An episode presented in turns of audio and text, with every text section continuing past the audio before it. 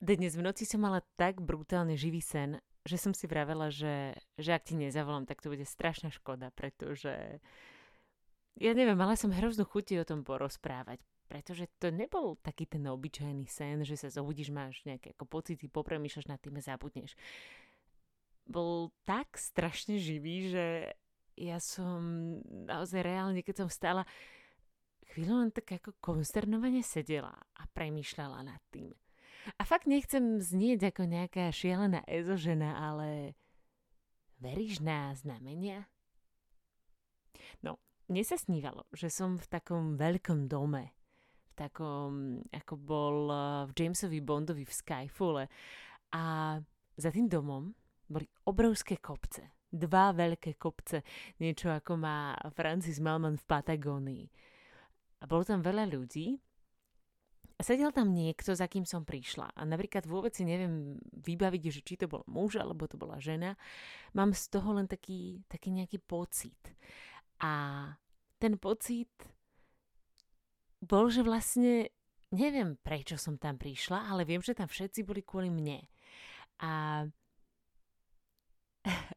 ten človek ma chytil za ruku a povedal mi, že že je veľmi rád, že ma našli a že si vybrali práve mňa.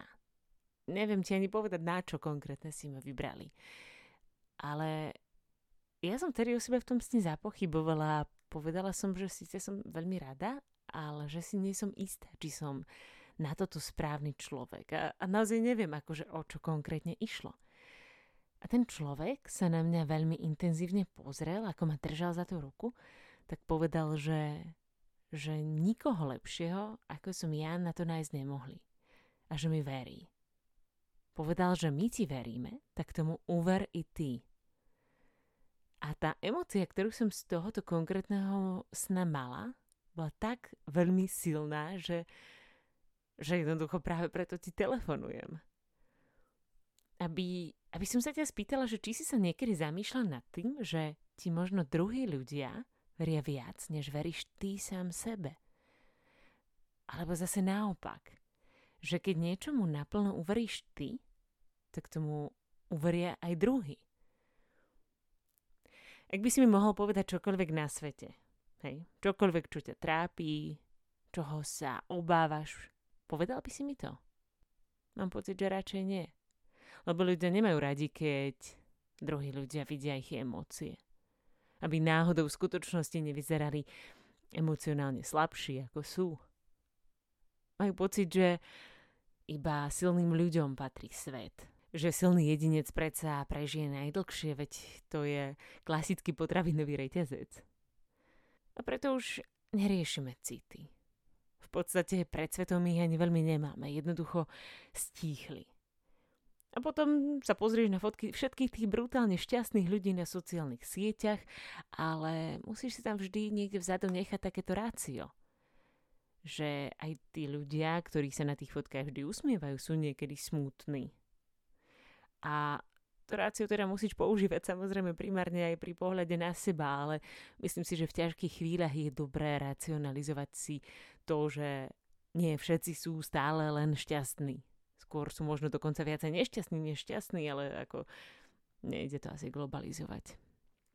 Namiesto toho, aby sme sa tešili z takých nejakých hlúpych maličkostí, tak dnes riešime to, čo sme včera tak ťažko prežívali, pretože predsa my chceme byť tí zanepráznení a, a áno, máme priestor zaoberať sa zbytočnými vecami a riešiť ich neustále a stále dokola, ale pritom strašne málo pomenovávame naše problémy.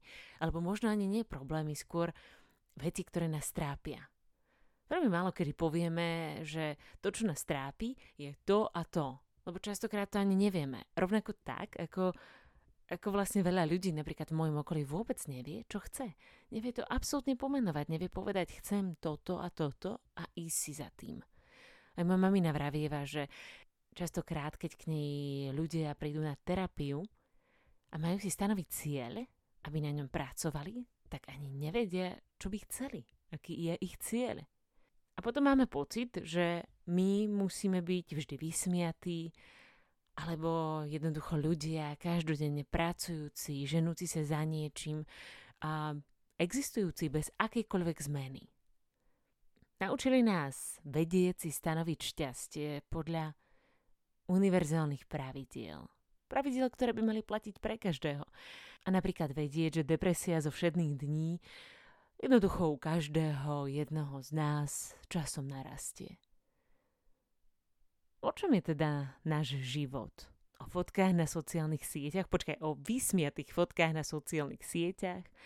Alebo o tom, ako sa má niekto druhý, ako žije niekto druhý, o tom, čo niekto má, o ich majetkoch, o nejakých eh, schopnostiach, ktoré má niekto iný, ale ja ich nemám.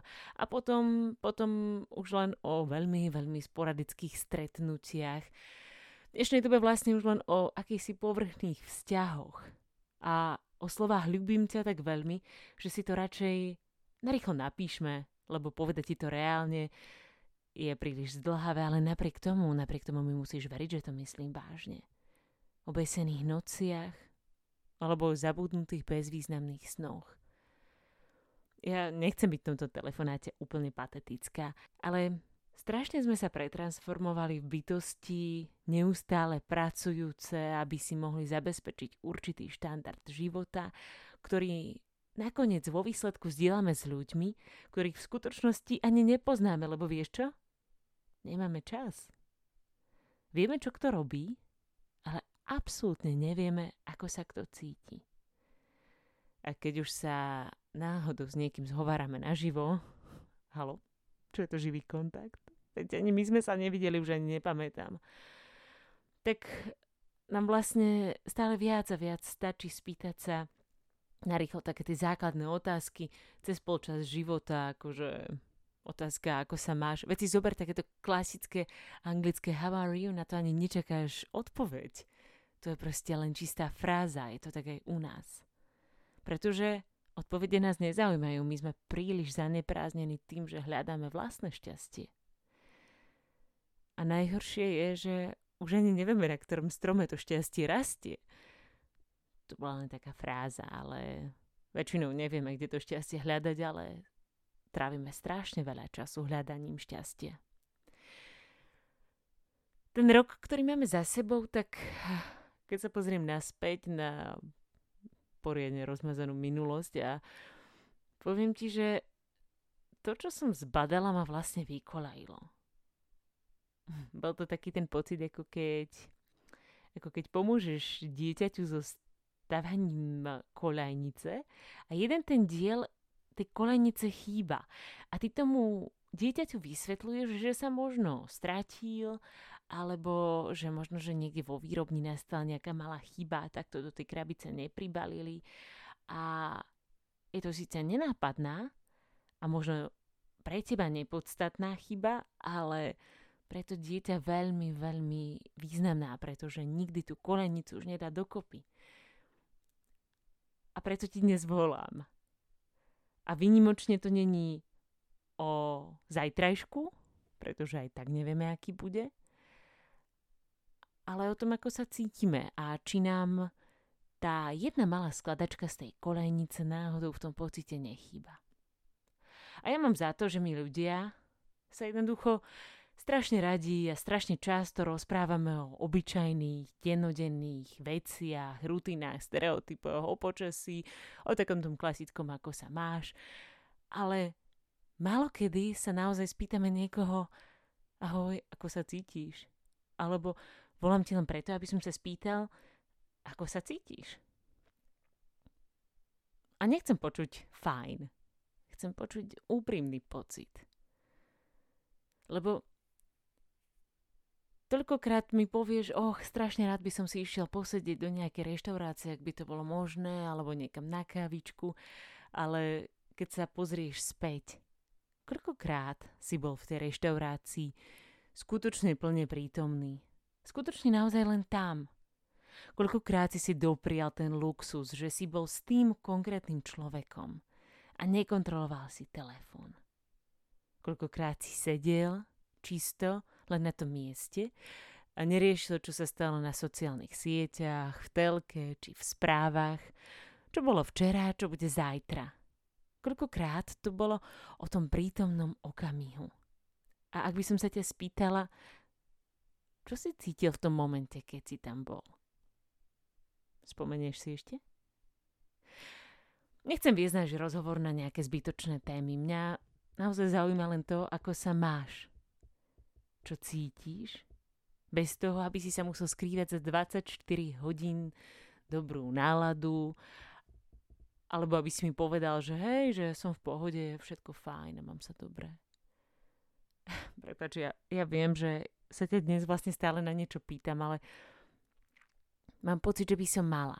Nechcem sa ťa pýtať, čo robíš, čo plánuješ, ale čo cítiš. A čo cítim ja?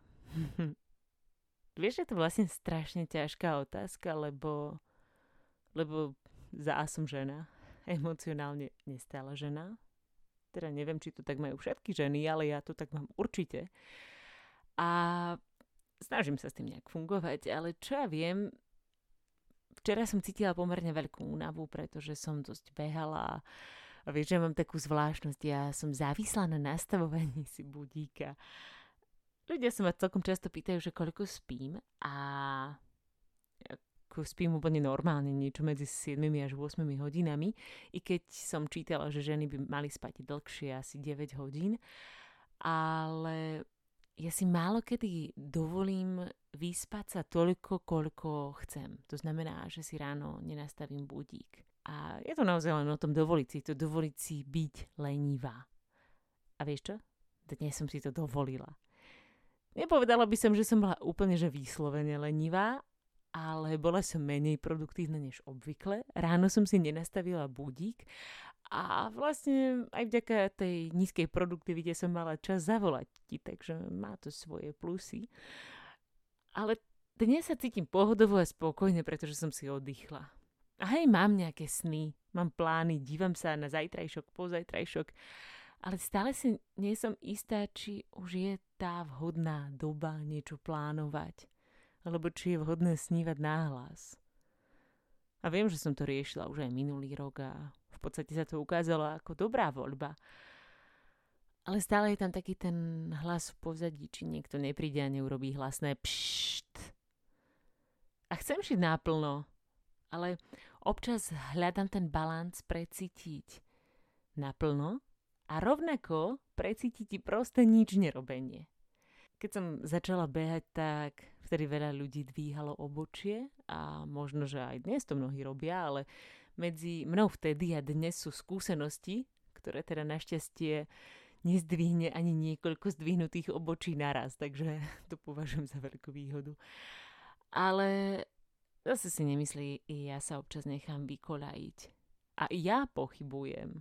A keď si svoje pochybnosti rozoberiem, často nezistím, že sú to moje pochybnosti, ale jeho, či tam toho, možno, že aj tvoje. Ale veľmi, veľmi často sú to primárne len a len moje pochybnosti. A napríklad mamina vravieva, že s vekom sa nad ne dokážem povzniesť, ale s vekom? Kedy? Zajtra? Pozajtra? Za rok? Takže aký je môj cieľ a čo bude najbližšie. Ja neviem, nechaj to vo mne uzrieť a keď si budem na 100% istá, tak ti to poviem. Takže aký je môj cieľ najbližšie? Vieš čo, nechaj to vo mne ešte uzrieť. A keď si budem na 100% istá, tak ti to určite poviem. Lebo keď tomu budem veriť ja, tak tomu uveríš aj ty. A o tom to celé je. A ako sa teda cítiš ty?